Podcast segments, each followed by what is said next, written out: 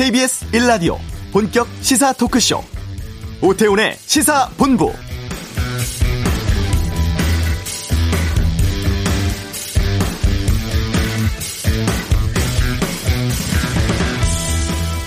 오늘 영시를 기해서 지난 4.15 총선과 관련한 공직선거법 위반 사건의 공소시효가 끝났습니다.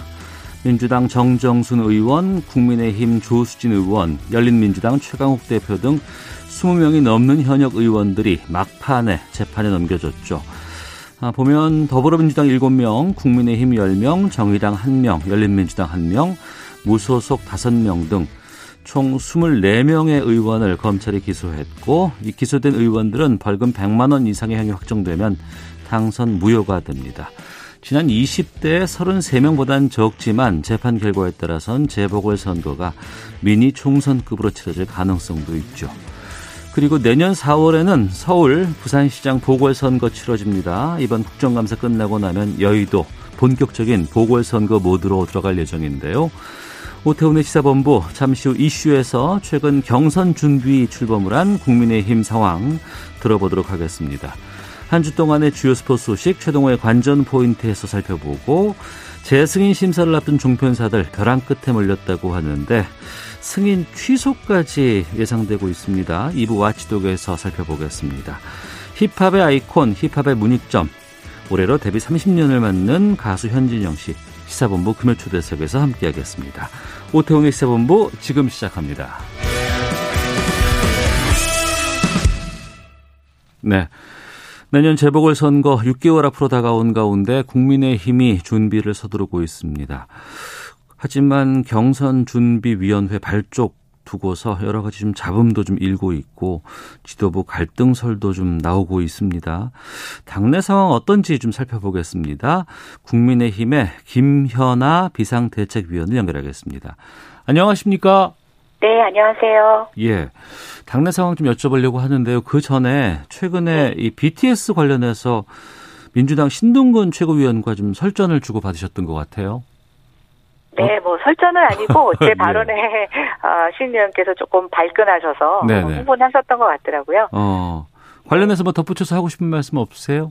음, 저는 제 그 페북 글의 취지를 좀 다시 한번 말씀드리자면, 네. 어, 전 지구적 사랑을 받고 있는 우리의 BTS가 네. 뭐 못할 말을 한 것도 아닌데 음. 중국 네티즌들한테 사실상 협박과 모욕에 가까운 비판을 받는 것이 좀 많이 속상했습니다. 예. 예, 뭐 홍보에 이리저리 활용하던 기업들도 중국 네티즌들의 좀 눈치를 보면서 주춤한다는 소식에 좀 이해는 갔지만 정말 음. 많이 속상했는데요. 예, 예. 얼마 전에 어 굳이 군대를 스스로 가겠다는 BTS의 군복무 문제를 여당 국회의원이 한번 정치적인 이슈로 소환한 적이 있었죠. 예. 네, 그때 어, 왜 가겠다는 사람을 저렇게 불러서 논란을 일으킬까 하는 그런 좀 원망 막 섞인 마음이 있었는데요. 네.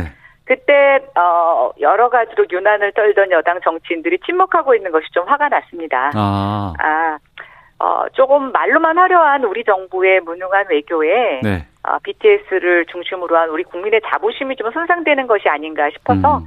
그걸 좀 알리고 싶었을 뿐입니다. 알겠습니다. 네. 자, 본격적으로 좀 국민의힘의 상황 좀 여쭤보도록 하겠습니다. 지금 21대 첫 국정감사 진행되고 있습니다. 중반 넘긴 상황이고 국정감사 하면 야당의 시간, 야당의 무대 이렇게 표현하지 않습니까? 근데 좀 이렇다 할 존재감을 보여주지 못하고 있다 이런 평가들 나오고 있는 것 같은데 어떻게 보세요? 네. 어, 결과론적으로는 그런 평가에 어느 정도 동의를 하는데요. 예. 음, 저희가 지금 증인 채택이라든가 아, 이런 부분에 있어서 일방적으로 지금 밀리고 있기 때문에 네. 아, 사실상 야당의 시간으로 좀 음. 관철시킬 수 있는 국감에서 예. 어, 지도력을 좀 많이 잃었다라는 어, 좀 핑계를 대어 봅니다. 음. 그리고 또 하나는 지금 이제 뭐 추미애 장관이 국감 전부터 여러 가지 논란이 있으셨고 네. 또 지금 옵티머스나 라임 사태와 관련돼서 좀 굵직한 이슈가 한쪽으로 몰리다 보니까 네. 어 저도 각 상임위에 좀 국감 현장을 어, 들어가서 보니까 네네. 나름대로 소신 있고 음. 또 의미 있는 국감 질의를 하시는 분들이 많이 있는데 네. 그분들의 질의가 좀 이런 대형 이슈에 묻혀서 또 음. 정쟁 이슈에 묻혀서 좀 드러나지 않는 것 같아서 좀 안타까운 생각이 있고요. 예.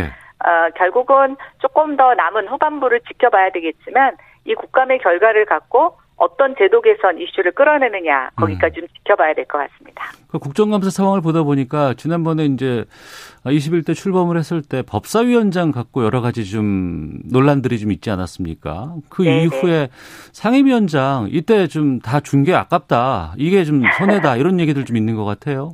그러니까 일단 이제 상임위 같은 경우는 위원장님의 역할이 굉장히 중요합니다. 네. 그래서 위원장님이 공정하게 야당에게 기회를 주시거나 또 뭐 발언한 충분한 기회를 주시는 경우와 그렇지 않은 경우에 있어서 음. 어, 국감 자체 또 상임위원 자체가 좀 기울어진 운동장에서 시작하는 감이 없지 않아 있는데요. 네. 뭐 일단 저희는 그때 저희의 원칙을 이야기했고 음. 그게 받아들여지지 않는 상태에서 모든 상임위를 받지 않기로 했습니다. 네. 아, 그래서 이제 여당이 지금 주도하고 있는 상임위인데요. 음. 어, 뭐 그러다 보니까 그것 자체도 우리가 좀 감내해야 되는 부분이라고 저는 생각을 합니다만 네. 저희가 예상했던 대로 어, 여당이 독식한 각 상임위원회에서 음. 어, 야당에게 충분한 야당의 시간이 주어지지 않고 있다라는 것이 드러나고 있다고 보고 있습니다. 네. 불만이 있고 불편하지만 감내하겠다 이렇게 좀 이해를 해야 될 것 같은데요. 말씀 아, 들어보니까 아, 그 김정인 위원장 최근에 이 얘기했습니다. 비대위를 더 이상 끌고 가지 못할 수도 있다. 좀 이런 불편한 심기를 내비치고 했는데 지금 당내 상황이 어떤 거예요? 아 근데 이제 그 발언에 사실은 앞 전제가 좀 생략된 것 같습니다. 예. 네, 그 이대로라면 끌고 갈 수 없다라고 하는 전제 문장에는 네. 아, 우리가 총선 참패 이후에 음. 아, 갖고 있었던 어떤 마음가짐이 많이 흐트러진 것 같다. 네. 아, 그래서 조금 더 느슨해진 것 같다라는 음. 말씀이 있으셨고 이대로 간다면 네. 네.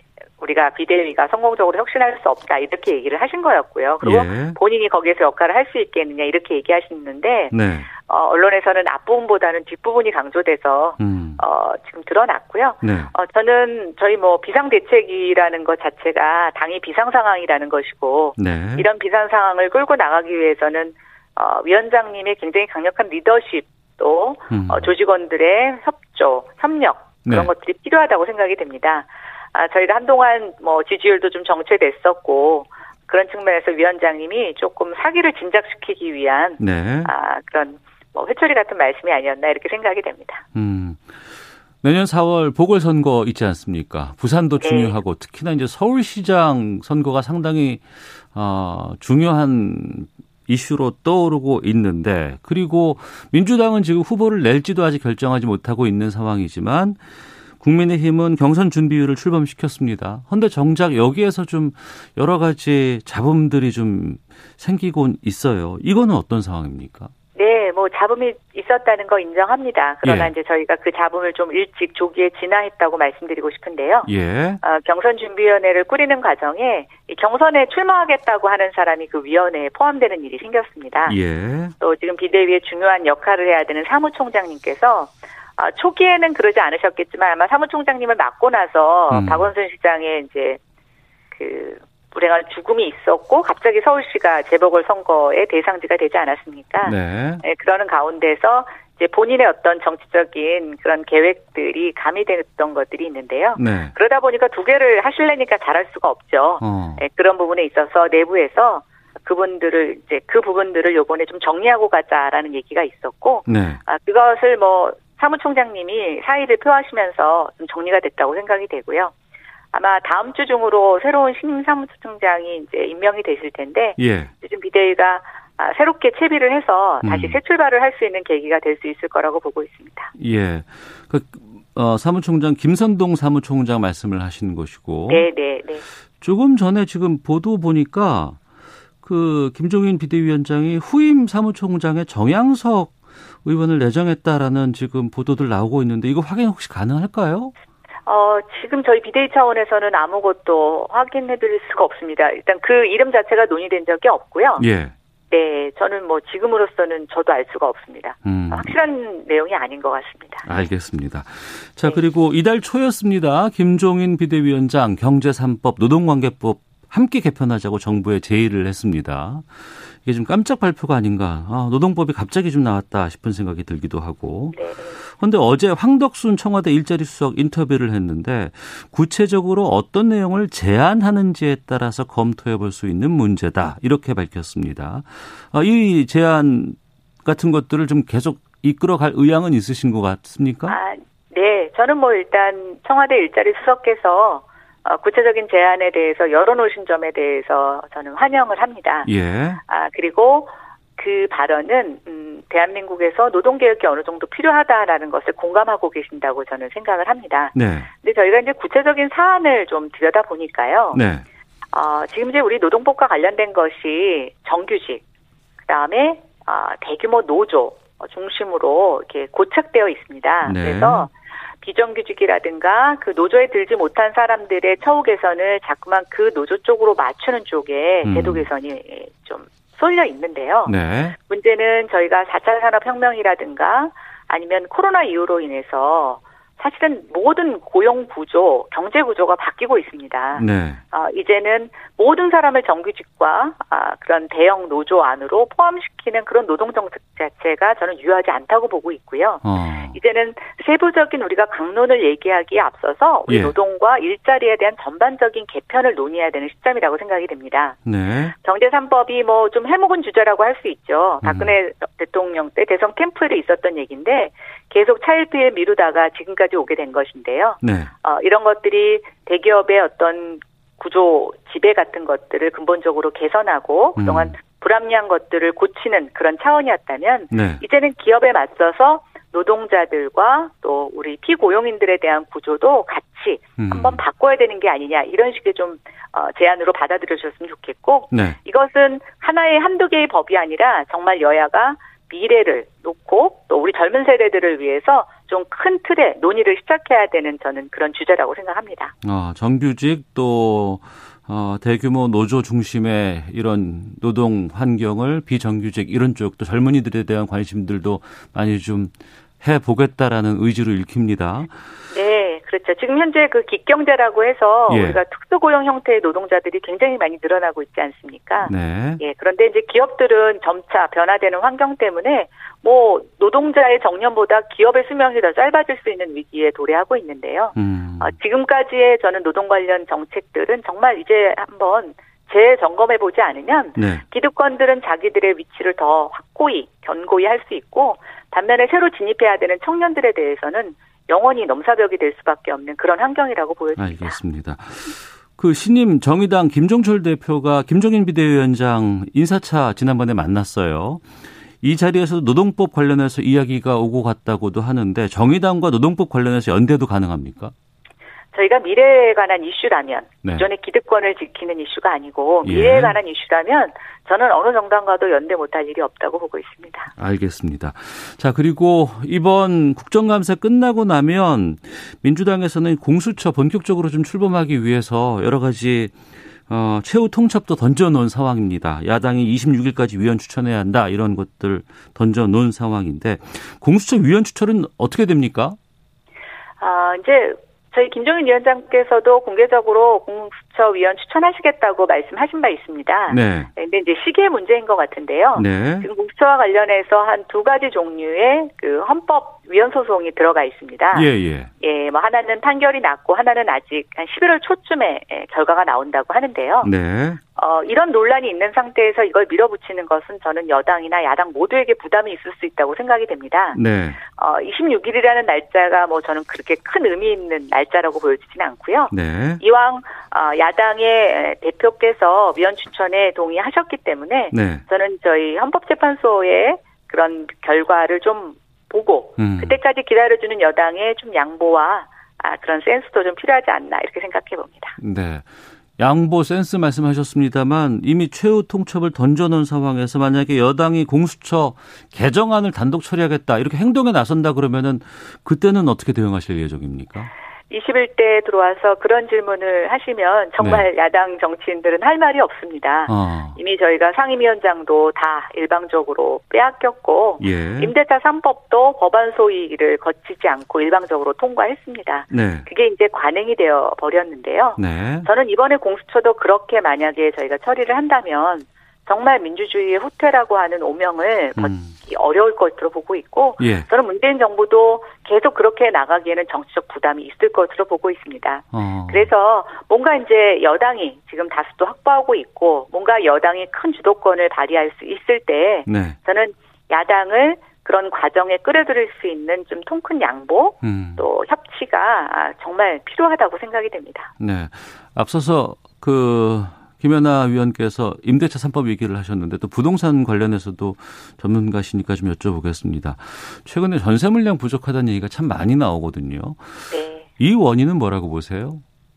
어, 전세난이 지금 뭐 가장 전세난이라고 하면은 전세를 찾는 사람은 많은데 네. 공급이 부족하다는 얘기겠죠. 음. 예, 그런데 이제 매매 시장에 대한 뭐 대출 규제라든가 또 이미 너무 가격이 올라버린 측면, 그래서 집을 살 수가 없기 때문에 전세로 돌아서는 사람들이 늘어난 가운데 정부가 여러 가지 다주택자라든가 재건축 규제를 하면서 네. 집주인들이 자기 집에 들어가야지만 실거주 요건을 채워야지만 여러 가지 기존에 했던 혜택이나 이런 제도적 절차를 밟을 수 있게끔 하는 제도 변경을 많이 했습니다. 네. 그러다 보니까 뭐 전세가 전체가 모자라다는 게 아니라 음. 사람들이 살고 싶고 꼭 그 지역에 거주해야 되는 그런 좀 일종의 인기 지역에서의 전세 매물은 거의 거의 찾아볼 수가 없다고 얘기할 수 있는데요. 네.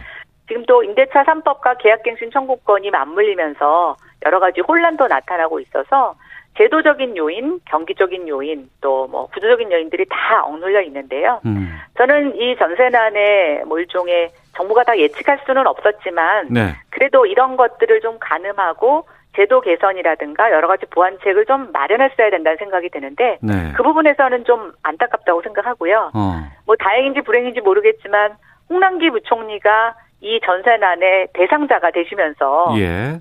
뭐 보통 공무원들이 책상에 앉아서 남일할 때처럼 제도 계산하는 것과 음. 자기의 수장이 닥친 문제를 해결할 때는 좀 다른 적극적인 변수 또 적극적인 의지를 보이지 않을까 싶어서 네. 어, 제가 어제 비대위에서 임대차 3법을 보완할 수 있는 특위를 구성하자고 제안을 드렸습니다. 예. 지금 법률구조공단에서 임대차 분쟁 조정위원회라는 상설기구가 작동을 하고 있습니다. 네.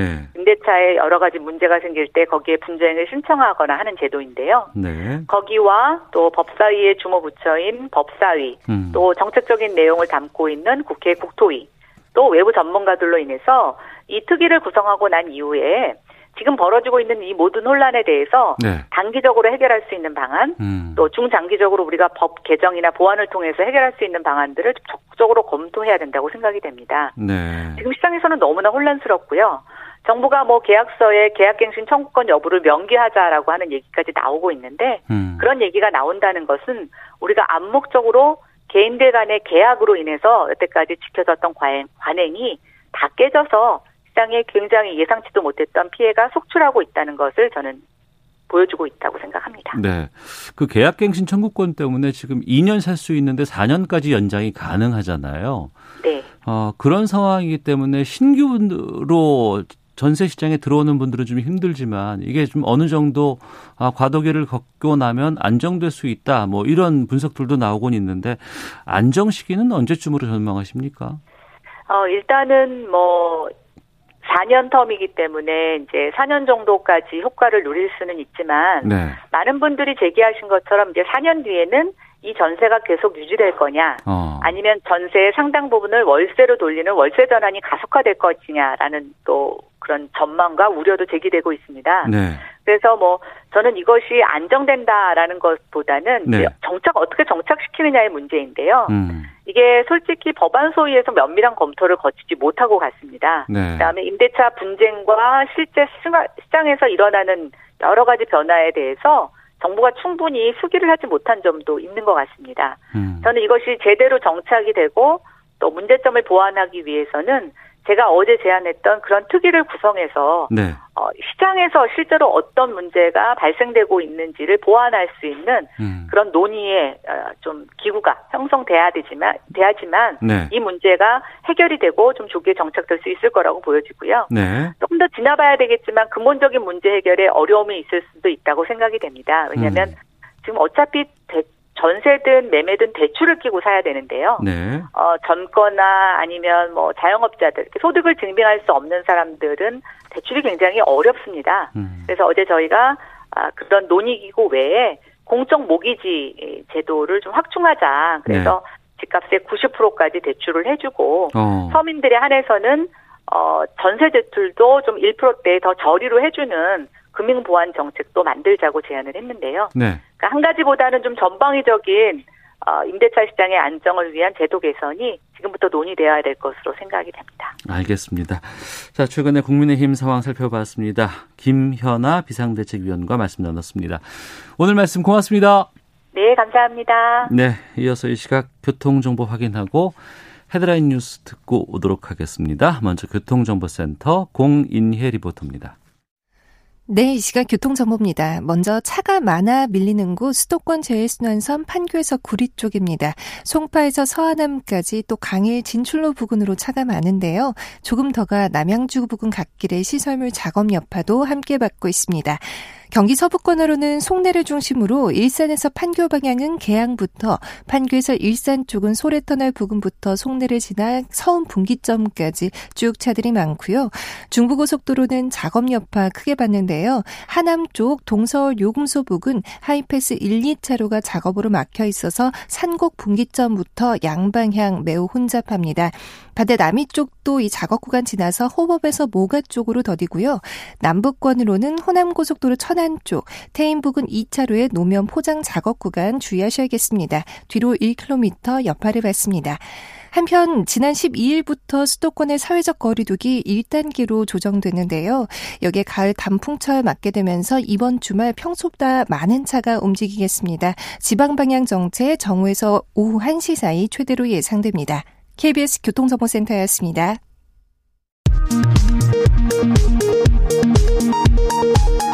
어제 국내 코로나19 신규 확진자 숫자가 47명으로 하루 만에 다시 두 자릿수를 기록했습니다. 국내 발생 41명, 해외 유입 6명입니다. 앞서 요양병원 내 집단 감염이 발생한 부산에서는 추가 확진자가 확인되지 않았습니다. 정부가 코로나19를 확산시킬 수 있는 집회 관련 위법 행위에 대해 적극적으로 손해배상을 청구하는 등 엄중히 대응하겠다고 재차 강조했습니다. 민주당의 싱크탱크인 민주연구원 원장인 홍익표 의원이 공정경제 3법에 대한 재개 의견을 청취했지만 당의 입장을 바꿀 만한 특별한 사정은 아직까지는 없다고 밝혔습니다. 국민의힘 주호영 원내대표는 정부가 자료 제출을 축소하고 거부할 뿐 아니라 국감장에서 답변도 불성실하고 오만한 경우가 비일비재하다며 민주당이 증인 채택에 합의해주지 않는 등 국감을 무력화하며 방탄 국감을 만들고 있다고 비난했습니다. 지금까지 헤드라인 뉴스 정원나였습니다.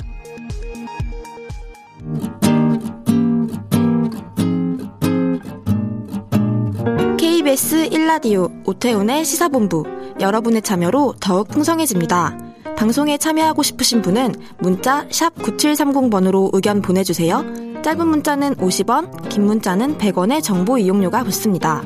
애플리케이션 콩과 마이케이는 무료고요. 시사본부는 팟캐스트와 콩, KBS 홈페이지를 통해 언제나 다시 들으실 수 있습니다. 많은 참여 부탁드려요.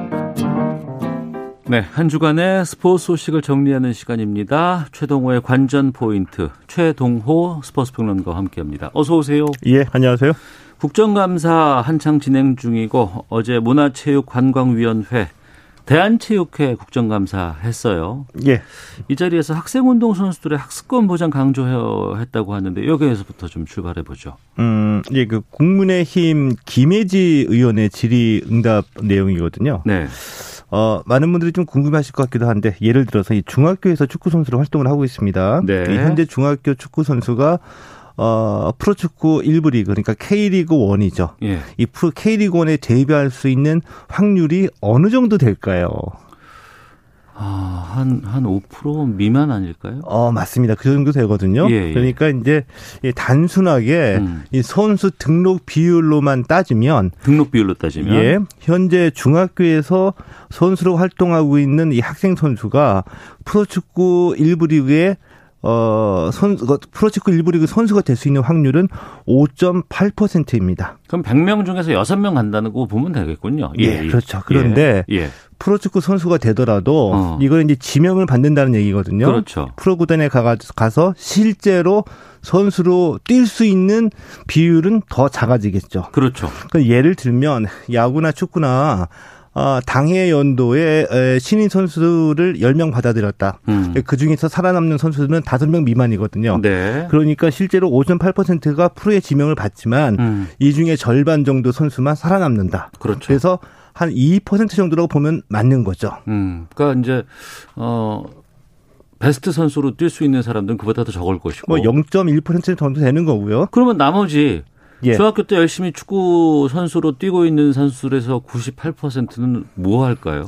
운동을 했으니까 어, 전문성이 있겠죠. 네. 이 스포츠 또 운동에 대해서 음. 그렇다고 한다면 우리가 생각할 때에는 어, 어 감독이나 코치 네. 또 운동 관련 직업을 갖는 게 정상적일 거라고 보는데 실제적으로 어, 우리가 우선 떠올리는 학교 체육, 그러니까 음. 중학교, 고등학교, 초등학교의 감독, 코치, 선생님들은 네. 대부분 다 프로 출신은 돼야지 어. 맡을 수가 있겠죠. 아, 저분 내가 아는 분이야. 유명한 사람이야 이러면은 또 달라지는 거고 하니까. 예, 그리고 일단은 프로까지 갔다고 해야지 예. 어느 정도 실력이 있었다라고 인정을 받기 때문에 예. 100%다 그런 거는 아니지만 학교 음. 체육의 지도자들은 대부분 다 이 프로 출신 선수들이 맡게 됩니다. 네. 아, 때문에 이 운동을 시작을 해서 엘리트 코스를 밟다가 도중에 탈락한 분들, 네. 이분들은 대부분 다 음. 운동과는 관계가 없는 삶을 살게 되는 거죠. 네. 자, 그래서 이 김혜지 의원이 이제 주장한 것은 어, 운동을 시작하는 학생 선수들, 초등학교, 중학교, 운동에만 매몰돼서는 안 된다. 아, 추후 그렇죠. 예. 모두가 예. 프로 선수가 되는 것도 아니고, 아니고 예. 모두가 운동과 관련된 직업을 가질 수 있는 것도 아니기 때문에 음. 이 학교에서 운동하는 이 우리 아이들에게 네. 다양한 삶에 대한 준비를 시켜야 된다. 음. 자, 이것은 어, 수업도 듣고 네. 운동과 어, 공부를 같이 이 병행할 수 있도록 이 학습권을 보장해 줘야 된다는 얘기를 주장을 했던 거죠. 음.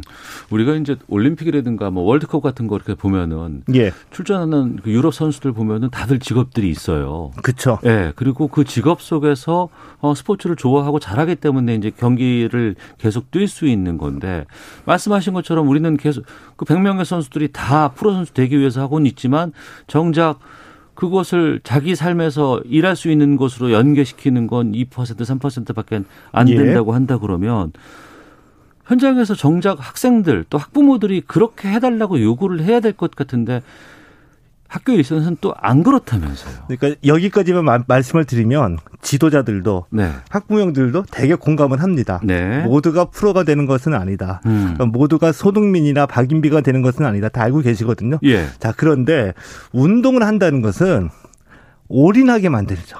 어. 일종의 퇴로가 차단이 되는 겁니다. 예, 예. 어, 학교 다닐 때 운동선수의 길에 접어들었다라고 한다면은 어. 최소한 어, 세계적인 스타 선수로 어, 성장하지 못한다고 하더라도 예. 프로까지는 가야지 된다라는 일종의 확실한 목표의식을 갖고 있기 때문에 음. 지도자들은 지도자대로 학부모들은 학부모대로 네. 우리의 아이에게 지금 필요한 것은 어, 뭐, 공, 책 한 권 더 읽고, 음. 한 글자 더 읽는 것이 아니라, 공 한 번 더 차는 것이다. 공부할 시간에 더 뛰어! 이렇게 나올 거 아니에요? 그래야지 그러니까. 프로에 갈 수 있다. 예, 이렇게 예. 돼버리는 것이죠. 그런데, 어.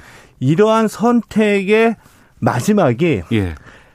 어, 불행하게 끝나는 경우도 많이 있거든요. 음. 왜냐하면 한, 한창 이 감수성이나 이 사회성을 길러야 될 시기에 네. 단체 생활, 운동하는 친구들만 만나게 되고 음. 학습을 등한시한 결과 성인이 됐을 때 우리 사회의 어디 공동체의 일원으로서 사회성을 가지고 어 사회에 적응할 수 있는 능력을 갖추지 못하다 못하다 보니까 네. 불행하게 되는 경우도 많이 있고요. 음. 그래서 우리나라 이 체육의 정책도 어 선수들에게 어 공부를 할 수 있도록 네, 하는 네. 쪽으로 변화하고 있거든요. 근데 여기에서 음. 공부를 함께 한다는 얘기가 공부를 잘 하라는 얘기가 절대로 아닙니다. 예, 예, 예. 어. 그러니까 그 나이 또래 아이들이 경험하고 음. 축적해야지 돼. 네. 우리 사회의 정상적인 구성원으로서 삶을 이어갈 수 있는 능력을 함께 길러주자. 음. 이런 얘기죠. 학습권을 보장받는 것도 인권 문제일 수 있거든요. 맞습니다. 예, 알겠습니다. 이런 부분들 국정감사에서 좀 나왔다고 하니까 이건 앞으로도 계속해서 좀 관심을 가져야 될 부분인 것 예, 같고. 그렇죠. 그 외 국감장에서도 어떤 이슈들이 좀 있었어요? 이 대부분의 의원들이 관심을 갖고 질의한 이슈는 네. 2032년 어, 올림픽을 남북 공동으로 유치하려고 노력하고 있죠. 네. 이 문제에 관한 것들이 있었고요. 음. 또이 대한체육회와 대한올림픽위원회 KOC 예, 예. 분리 문제 또 이 내년 도쿄올림픽 준비 상황 이 정도였었거든요. 예. 어, 근데 의원들과 피감 기관의 장들이 나왔더니 답변을 하는데 네. 제가 어제 이제 국감장을 그걸 좀 봤더니 좀 아쉬웠어요. 어. 왜냐하면 예. 어, 의원들의 질의의 내용은 내용은 결국에는 대부분 다 잘할 수 있도록 당부한다. 어. 이렇게 마무리되고요. 예. 어, 또 피감 기관의 장들의 답변의 마무리는 대부분이 또 의원님의 지적 받아들여서 어. 열심히 노력하겠다. 예. 이렇게 아름답게 마무리된 경우가 대부분이었었거든요. 어, 의, 의원님께서 말씀하신 내용 충분히 잘 알겠고요. 충분히 검토해서 뭐 개선하도록 맞습니다. 하겠습니다라고 해서 끝나는 거 아니에요? 예, 이 물론 피감 어. 기관에서 음. 노력하겠다, 네. 개선하겠다 네. 이렇게 얘기하면 음. 뭐더 이상 할 얘기가 없을 수는 있다라고 봅니다. 그런데 아쉬웠던 것은 뭐냐면 네. 이 국회의원의 국감은 행정부를 견제하고 감시하는 역할을 하잖아요. 그렇습니다. 잘못된 점을 끄집어내서 개선을 요구를 해야지 되는 거고요. 네. 근데 의원들의 그 질문 자체가 날카롭지 음. 못했다는 얘기죠. 네. 체육 행정에 대한 그 철저한 감시와 견제 비판 역할을 제대로 하고 있느냐에 대한 의구심이 들었던 것도 사실이고요. 음. 어 근데 왜 이런 현상이 벌어졌을까? 제가 봤을 때 가장 첫 번째 문제는 전문성 부족이에요. 예. 전문성 부족은 그러니까 체육 행정에 대해서 제대로 파악하고 있지 못하다는 얘기가 될 수도 있겠죠. 그러니까 음. 이거 어디서 알수알수 있냐 하면은 미리 이제 질문을 준비하죠. 네. 그럼 예정된 순서대로 질의를 합니다. 네. 그럼 피감 기관의 장이 답변하죠. 예. 피감 기관의 장의 답변에 대해서 음. 한 번도 본질에 접근하는 재질문을 하지 못해요. 어. 잘 체육 행정을 이해하지 못하니까 정확하게 파악하고 있지 못하니까 예, 예. 이러기 때문에 어 그냥 준비된 질의만 순서대로 하는 경우가 많이 있었고요. 이렇게 되다 보니까 어, 체육 행정에 대한 전문적인 감시 그리고 비판 그리고 정책적인 대안 제시가 부족했다라고 말씀드릴 수 있는 거죠. 이번 21대 국회의원 중에서 체육계 인사들이 꽤 많이 들어가지 않았어요? 그분들은 어땠습니까? 어, 대표적으로 이 국민의힘 이용 의원과 예. 더불어민주당의 이모경 의원이 있죠. 예. 근데 어제 이 국민의힘 이용 의원의 질의 내용에 관한 그 대한체육회장의 답변은 좀 놀라웠습니다. 이 뭐냐면은요. 이 이용 의원은 최숙현 선수 사건 있죠. 고 최숙현 선수요. 예. 예, 예. 그 사건의 그 후, 음. 그 후에 관심을 갖고 계속 질의를 했거든요. 네. 자, 그런데 놀라운 사실이 밝혀졌습니다. 어, 대표적으로 그 철인 삼종협회에서 네. 최숙현 선수의 이 사건을 알고서도 은폐를 시도했다는 혐의를 받은 분들이 계셨었죠. 네. 이분들 지금 어떻게 하고 계시, 어떻게, 어떤 상황이 있을까, 이분들? 징계받고 이렇게 되지 않았을까요? 우리 전부 다 징계를 받은 줄 알고 있잖아요. 예, 예. 근데 계속 근무를 하고 있습니다. 놀라운 일이죠. 어. 왜 그러냐 하면은, 예. 문체부가 중징계를 요청했음에도 불구하고, 예. 이들은 재심을 요청했고요. 어. 대한체육회 이기흥, 이기흥 회장이 재심을 받아들여서 예. 문체부에다가 재심의를 요청을 한 겁니다. 음. 근데 더 놀라운 점은 네. 이분들이 그 각각 그 결제 라인에 있는 사무처장과 부장의 직에 있기 때문에 음. 이 징계 그 초린 삼종협회 내부에서의 징계 결정을 그들 스스로가 했다는 얘기예요. 이거 문제 많다고 그렇게 많이 지적했던 그렇죠. 내용 아니에요. 근데 아직도 이러고 있어요. 아직까지도 한 차례 뜨거운 바람처럼 어. 국민적인 관심이 높을 때에는 모든 것을 개선하겠다. 네. 뼈를 깎는 고통을 감수하고 개선하겠다라고 얘기를 몇 번이나 했는데도 음. 불구하고 네. 속사정은 이렇게 진행이 되고 있다는 거죠. 어. 이게 셀프 징계거든요. 예, 예. 이게 말이나 됩니까? 어. 그리고 그 말씀하신 민주당 이모경 의원도 스포츠 과학 지원 문제를 지적했다면서요? 예, 이모경 의원은 이 국가대표 선수들에 대한 그 지원 문제, 특히 네네. 이제 스포츠 과학 지원 문제를 걸, 어, 지적을 했거든요. 음. 이 스포츠 과학 지원의 종목별 차이점하고 네. 데이터 활용에 관한 문제를 지적을 했고요. 네. 그리고 또 이제 상임 심판 운영에 문제점이 있다. 이런 음. 문제를 좀 제기를 하기로 했습니다. 근데 이모경 의원 같은 경우에는 제가 좀 아쉬운 게 줄곧 선수들의 입장을 대변하는 역할을 맡겠다. 이렇게 이제 본인도 공언을 했고 네네. 네. 의정 활동의 초점이 여기에 맞춰져 있거든요. 음. 어, 근데 경기인 출신이니까 선수들의 입장을 대변하겠다. 충분히 공감은 갑니다. 그런데 예. 본질적으로 한국 스포츠 음. 국가대표들만의 한국 스포츠는 아닙니다. 예, 예. 국민의 예. 한국 스포츠이거든요. 음. 지나치게 조금은 좀 과몰입 경기인 입장에만 치중하다 보면은 국민 눈높이 국민의 입장에서는 다른 얘기가 나올 수 있다는 얘기죠. 알겠습니다. 최동호 스포츠 평론가와 함께했습니다. 고맙습니다. 예, 고맙습니다. 잠시 후 2부 와치독 준비되어 있습니다. 종편 재승인 상황 알아보는 시간 갖도록 하겠습니다. 금요 초대석 가수 현진영 씨 만나보죠. 2부에서 뵙겠습니다.